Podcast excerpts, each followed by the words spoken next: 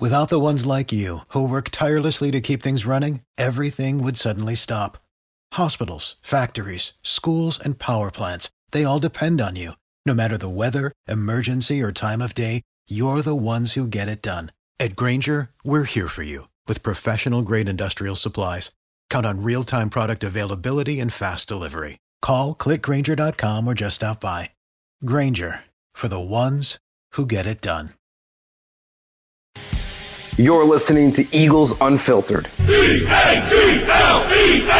Eagles! This podcast is powered by Eagle Maven of Sports Illustrated. Third down and one. Hurts. Keeping. First down and a touchdown. Here are your hosts, Ed Kratz and Connor Miles.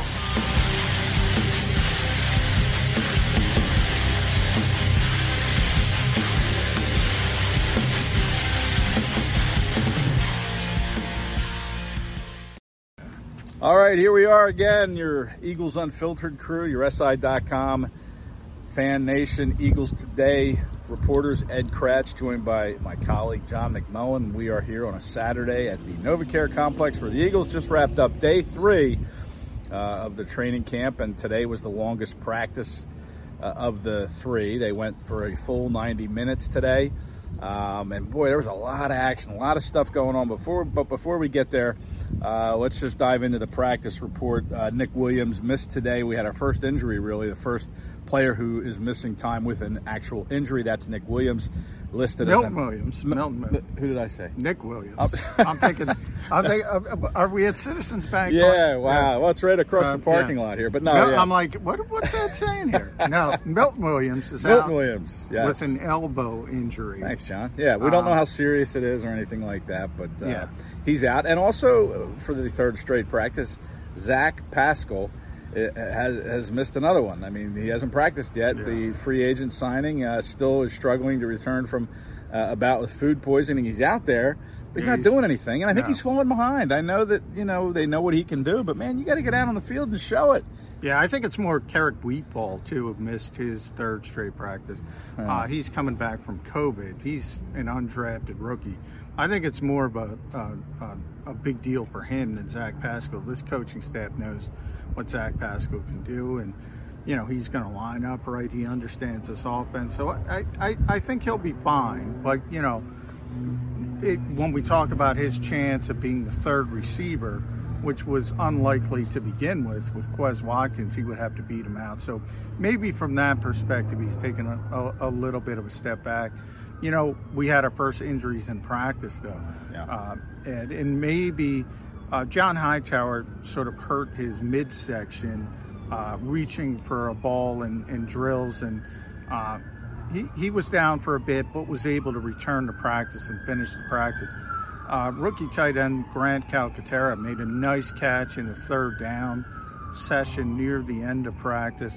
Uh, immediately grabbed his left leg. So I don't know if it's a hamstring, an ankle, or something of that nature, but he limped off. wasn't carted off, but he limped off slowly uh, and wasn't able to finish the practice. So, you know, that's a big deal. You normally don't talk about six round picks being that big of a deal, uh, but this team needs a backup tight end, and Grant Calcaterra has looked pretty good over the first three days of practice as a receiver. Yeah, I mean that you know it would be a shame if he has to miss some time because then you fall back a little bit as a rookie. So you know the Eagles are off on Sunday. They return Monday and Tuesday. I imagine we'll see him in pads, full pads, one of those days um, for the first time in camp. But you're yeah, you're right. Calcaterra, you don't talk much about a sixth round. Uh, tight end, especially when you have Dallas Goedert in the building. But you know, the Eagles would like to see somebody step up and take that number two job. Jack Stoll, of course, handled it well last year. wasn't a real weapon in the pass game, more of a blocking type tight end. Tyree Jackson, who will, is started on pup, he's a candidate, but you know uh, we'll, we'll see how long it takes him to come back from the ACL that he tore late in the season last year. Uh, Noah Guy uh, has looked, he's shown some flashes. Uh, another Yeah, he guy, made a big catch. Yeah. Uh, in fact, Gardner Minshew, the defense kind of dominated today again for the second straight day. Um, they had this competitive third down period near the end of practice where it was Nick Sirianni was keeping score. It was offense versus defense, and uh, the defense dominated the first team. Gardner Minshew was able to make it a little bit closer with a couple throws over the middle of the field to Noah Togiai that you mentioned in uh, Calcaterra. Otherwise, it would have been a rout for the defense. The first team defense was dominant. It's, good, it's a good defense. It's a fast defense. Miles Sanders said as much afterward. But listen, I, I thought the offense, it wasn't, the offense looked horrible on Friday. i will I'll go there with you. But I, I don't think they were as bad today on Saturday. I thought, you know, Jalen Hurts came out and completed his first four throws, uh, completed one, a nice out throw to DeVonta Smith. Great catch. It was good coverage. Um, and then uh, he threw, completed another throw to A.J. Brown on, on the other side. So, uh, you know, he looked good early on. But then on the fifth throw of that series, Andre Chachere. Andre Chachere. Chachere. he made his second yeah, interception two, in as many days. Yeah, I mean, this guy, this safety, he's coming, he's really making a strong bid to to yeah. make this team and help this defense. I think. Yeah, he's played well. Um, Davion Taylor's really played well over the first couple days, but you know this interception was, you know, more concerning. And Andre made a, a nice play, and he deserves credit. Uh, but more concerning for me is uh, Jalen Hurts was flush to his left. We all know, look, when he goes to his right, he's very, very good. But when he goes to his left, uh, and that's what Tampa Bay did in the playoffs, they tried to force him left. Uh, he, he struggles, and it was another indication where he probably should have gave up on the play, just ran it, uh, threw it out of bounds, or, or you know ran out of bounds for a minimal gain. Um, he tried to throw it across his body in the middle of the field. Uh, I believe he was going for Dallas Goedert, but I can't even really tell you uh, and Chachere was there to pick it off. So uh, bad decision from the quarterback, and that was the bigger concern. Uh, and then, as I mentioned, those you're right. There were some good throws to to AJ Brown. There were some good throws to uh, Smith. But when it when it really turned up into the competitive nature, I think the first play was. Um, a read option, and Javon Hargrave just snuffed it out for a, a couple two two three yard loss. Then then you had a, a pass breakup by T.J. Edwards. Um, you had a couple sacks on the day. Brandon Graham, as you mentioned before we got on the air, defense was really good. And I haven't even told you about James Bradberry. James Bradberry mm-hmm. looked like a star today both in individual drills and, and, and team drills. He looked like a lockdown corner. And if the Eagles have two lockdown corners, this defense has got a chance to be pretty good. Yeah, the one one play I noticed from James Bradberry was during one-on-one drills where he was locked up with AJ Brown, and you know yeah. it was right in front of me. Brown tried to do a little start and uh, you know, a little stop and then go, and he stopped, and, and Bradberry bit a little bit, but then Brown took off, and Bradberry went right with him, and then at the last minute, he just kind of threw his arm up, and the ball hit him in the arm. Yeah. Um, but yeah, he he definitely looks very comfortable on the corner, and you're right. If he can, you know, continue to stack these days, you know, him and Slay are going to be uh, very difficult to throw against. And then you throw in, you know, Brandon Graham had the two sacks. You know, you have Haason Reddick, uh, who, you know, there was some talk about him dropping into coverage, which he'll do a little bit, I'm sure. Um, but, you know, you have him, you have Sweat, you have, I didn't notice Barnett much. I haven't noticed him a whole lot. Um, but then Fletcher Cox was back out there today as well. Yeah. Jordan uh, Davis is mixing in more. Yeah. You know, um, interesting. Uh, Marlon Tui Pelotu has gotten more time yes. than I thought he would get. So maybe he's progressing at a faster rate than all of us assumed. Uh, and he'll get even more work if, if Milton Williams is out for a little bit. So um, the defense has been very good. And, and the linebackers, Kyzir White has been good. TJ's been great. Davion Taylor's been great to the point you start saying, all right, where are you going to get Nakobe Dean, Nakobe Dean? Everybody's talking about Nakobe Dean. Well, right now, those guys are playing so well, yeah. you're not even thinking about it. They have great corners. Avonte Maddox has made plays. We know how good Slay is. We just talked about Bradberry. There's some concern about the safeties, but the safeties have played well. Chachere, as we mentioned, Marcus Epps has played well. And then we have the veterans, Anthony Harris, Jaquiski Tartt.